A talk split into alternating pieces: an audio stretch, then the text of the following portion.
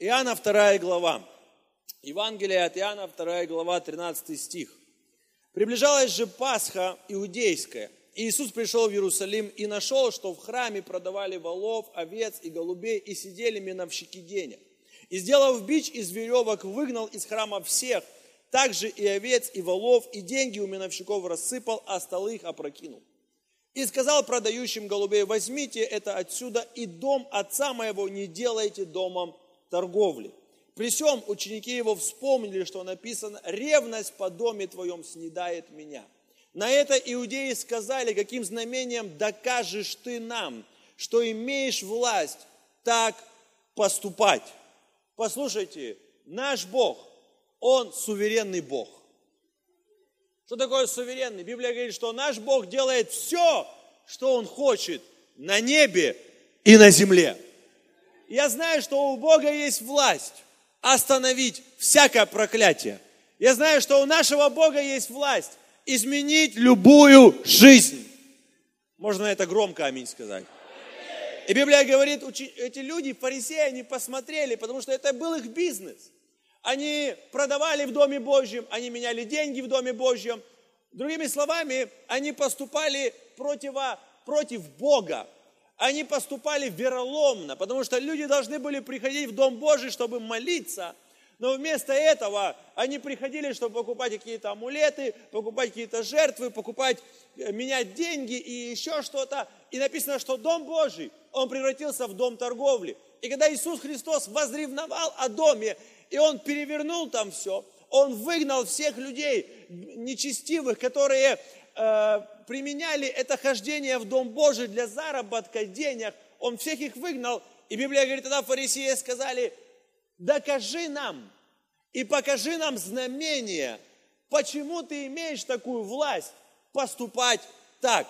Иисус Христос ответил им такими словами.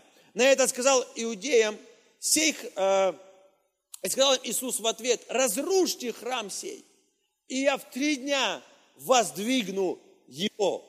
На это сказали иудеи, сей храм строился 46 лет, и ты в три дня воздвигнешь его – а он говорил о храме тела своего. Когда же воскрес он из мертвых, то ученики его вспомнили, что он говорил это, и поверили Писанию, Слову, которое сказал Иисус.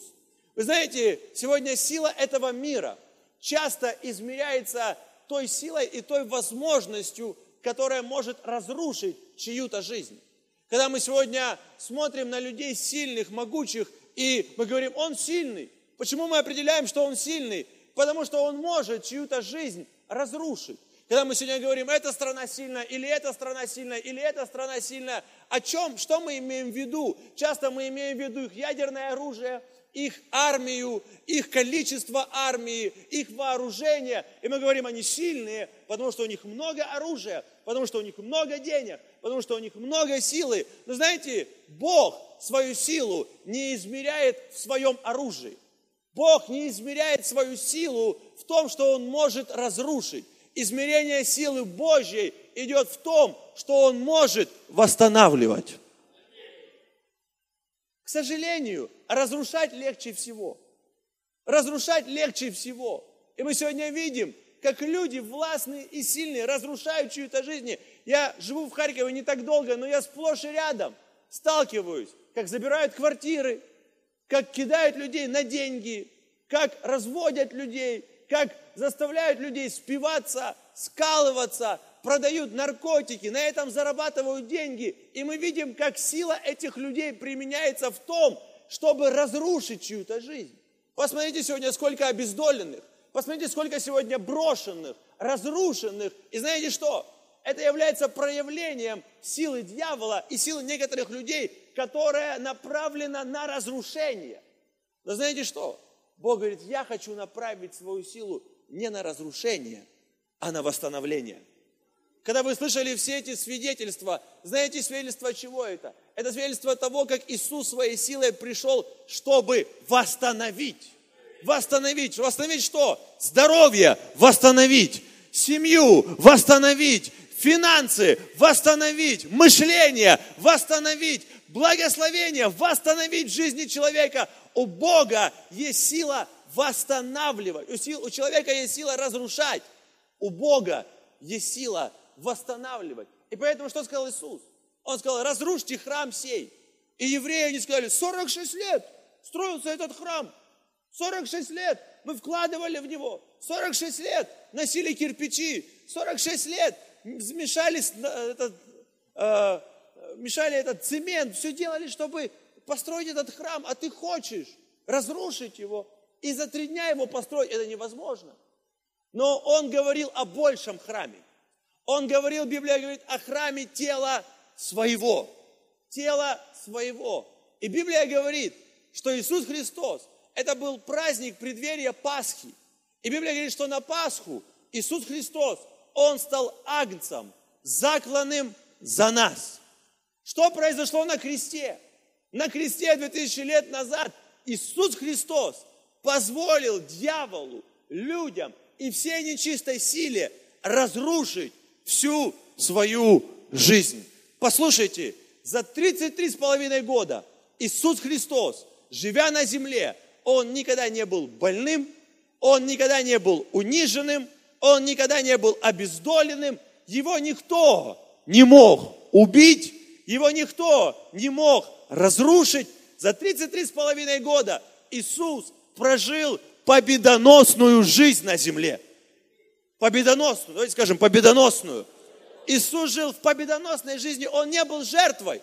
Когда мы смотрим сегодня, жертва терактов, жертва разводов каких-то, жертва семейных неприятностей, жертва финансовых махинаций, Иисус Христос за 33 с половиной года ни разу не стал жертвой. Ни разу. Ни разу. Сегодня мы видим людей, которые являются жертвами. Жертвами чего? Неправильное руководство государством, жертвами э, наших больниц. Тоже жертвы у нас есть в больницах. Чаще, наверное, чем без больницы. Как в больницу не зайдешь, так одни жертвы там. Почему? Потому что медицина такая. Жертвами того, жертвами того, жертвами того. Иисус жил не в идеальном мире. Он жил в мире даже в хужем, чем мы сегодня живем. В хужем, чем мы сегодня живем. Но он ни разу не стал жертвой ничего. Он ни разу не стал жертвой ничего. И на 33 с половиной года, в один день, в пятницу, он отдал себя на растерзание людям. И Библия говорит, что его взяли, его унизили, его били, его обесчестили, его сняли, сняли с него его одежду, ему вырвали бороду, потому что в то время самое, унижен, самое унизительное для мужчины было, это когда вырывали бороду его. Его били, его унижали, ему надели терновый венец на голову. Он был весь окровавленный, униженный, разрушенный. И в конце концов его прибили к кресту. В то время, когда он висел на кресте, дорогие друзья, поймите, это не была только физическая боль. На кресте Иисус Христос, Он впитал в себя все боли мира. Библия говорит, что Он взял на себя все наши беззакония и понес все наши немощи. И ранами Его мы исцелились. Иисус Христос, вися на кресте, болел всеми болезнями мира. Он взял на себя нищету, потому что он был богатым, он ни в чем не имел нужды. Библия говорит нам, что Иуда, это был человек, который носил кошелек Иисуса. Он в сокровищнице ходил и воровал с нее постоянно. Он был вор. Ходил в сокровищнице Иисуса. У кого из вас есть человек, который ходит с вашим кошельком? Носит ваш кошелек? Нету. Мало того, что у Иисуса был человек, который носил его кошелек – Добавок ко всему этому он был еще вор, он оттуда всегда вытаскивал, но все равно все хватало. Иисус кормил тысячи людей. Иисус заботился о тысячах людях. И в один момент он стал нищим. У него забрали все. Его одежда была разорвана между, между солдатами. Они играли на нее в кости. Он висел на кресте, униженный, разрушенный, на кресте Иисус – был самым грешным, самым проклятым, самым униженным. На кресте Иисус был самым больным. У тебя две, три, четыре болезни. Когда Иисус висел на кресте, у него были болезни всего мира. Сегодня в мире живет 7 миллиардов людей. А сколько жило до, а сколько будет жить после? Библия говорит, что все болезни Иисус взял на себя. Болезни всех людей. Каждая клетка Иисуса Христа, она была пропитана болью.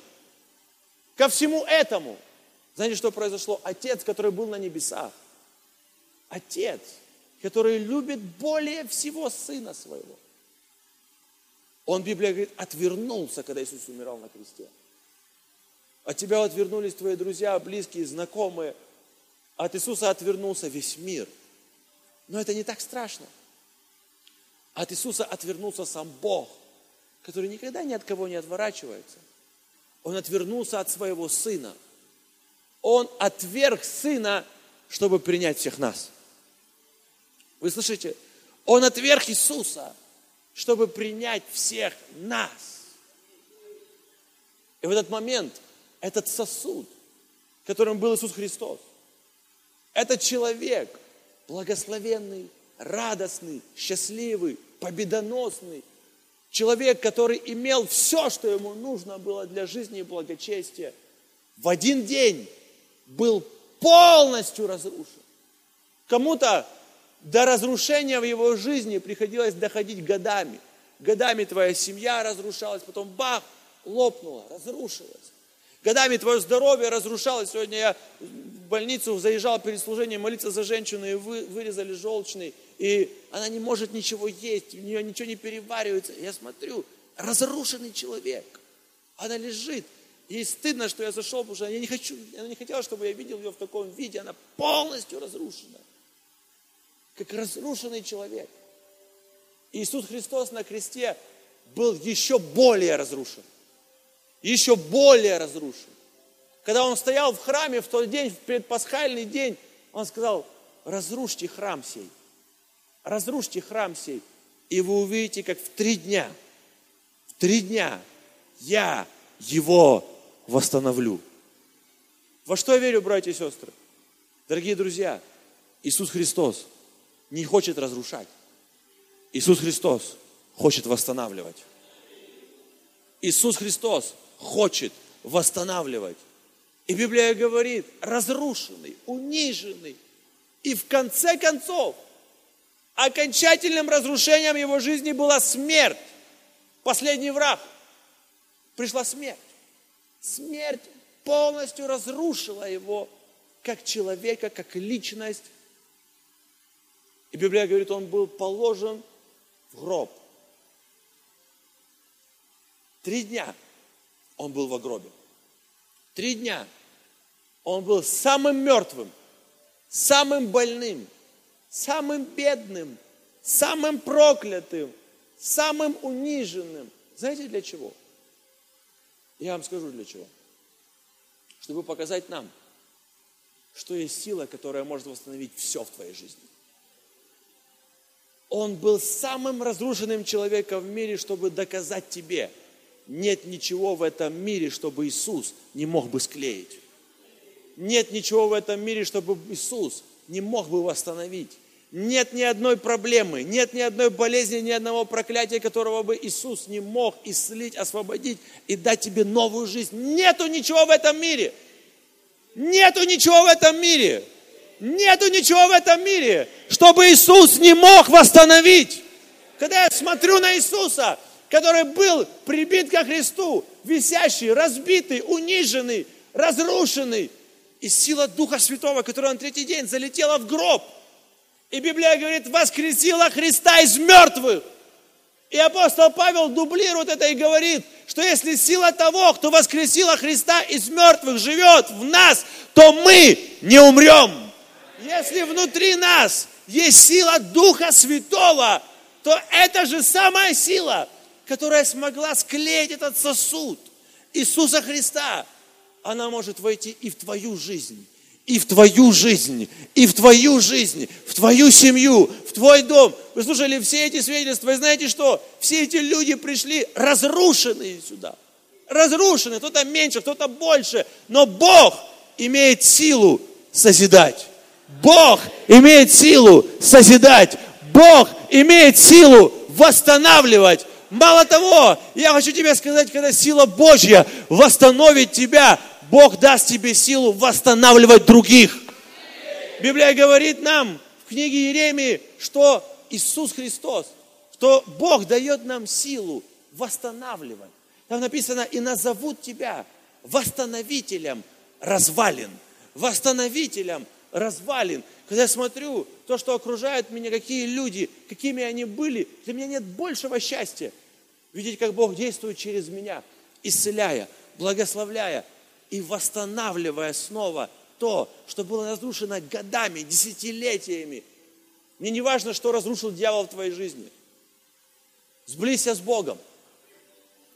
Приди к Иисусу. Обратись к Иисусу, у которого есть сверхъестественная сила восстановить. Восстановить. Давайте откроем с вами еще одно место, и мы будем молиться. Это записано в книге Еремии. Книга Еремия, 18 глава.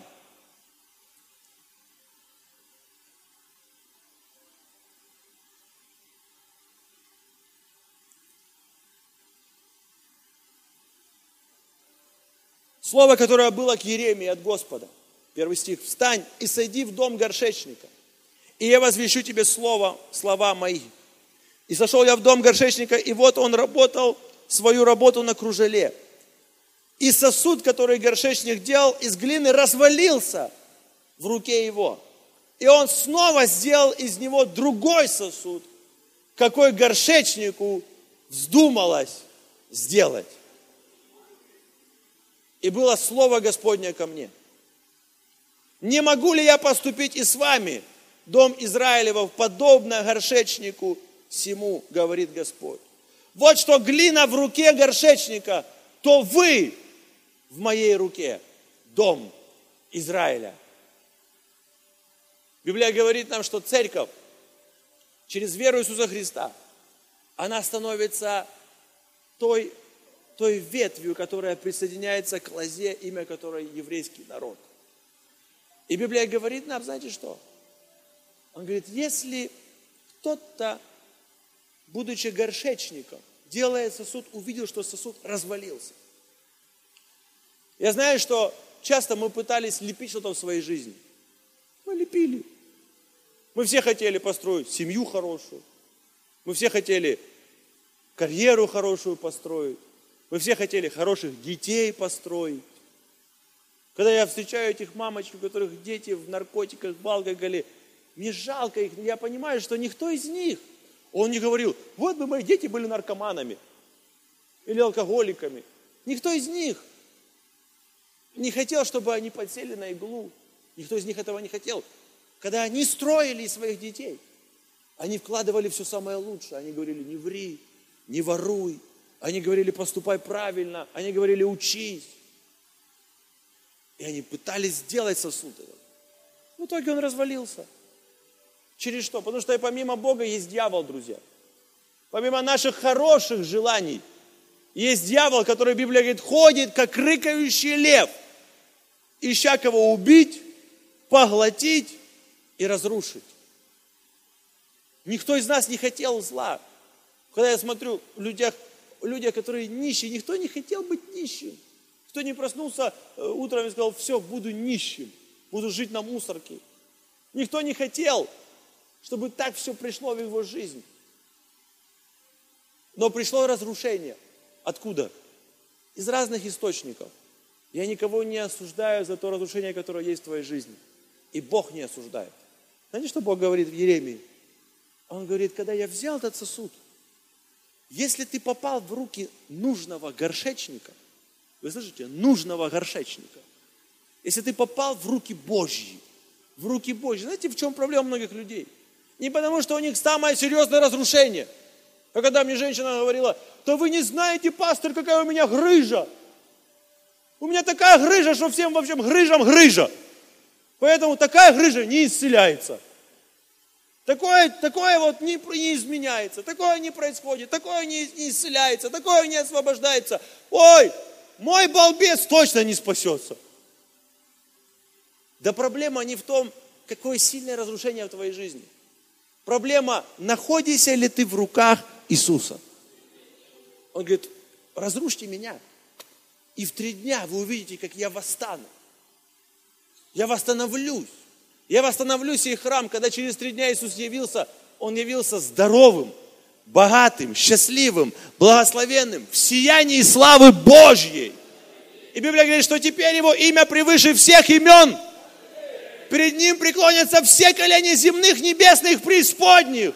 Это Иисус Христос, который восстал, восстановил себя. И Он говорит, если та же сила придет в вас, то то же самое восстановление – может прийти каждому человеку. Бог говорит, неужели вы думаете, что я как горшечник не могу снова слепить нужный сосуд? Когда я смотрю на свою жизнь, я знаю, почему Бог меня так благословляет, потому что я просто в Его руках. Я хожу в церковь, я молюсь, я ищу Бога, я читаю Библию, я в Его руках. И Он лепит из меня тот сосуд, который хочет Он. Знаете что, дорогие друзья? попади в руки Иисуса. Попади в руки Иисуса. Когда ты попадешь в руки Иисуса, Иисус Христос начнет лепить из тебя тот сосуд, который нужен. Библия говорит, если этот горшечник слепил, говорит, неужели вы думаете, дом Израилев, что я не слеплю из вас то, что, вы, то, что я хочу? А его намерения для нас благие. Его намерения для нас в добро, а не во зло.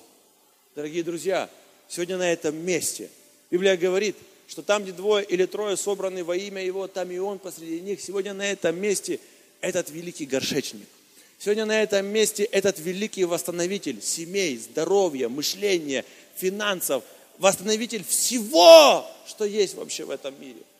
Если Он смог восстановить себя, то Он сможет восстановить и твою проблему. Он сможет восстановить и твою трудность.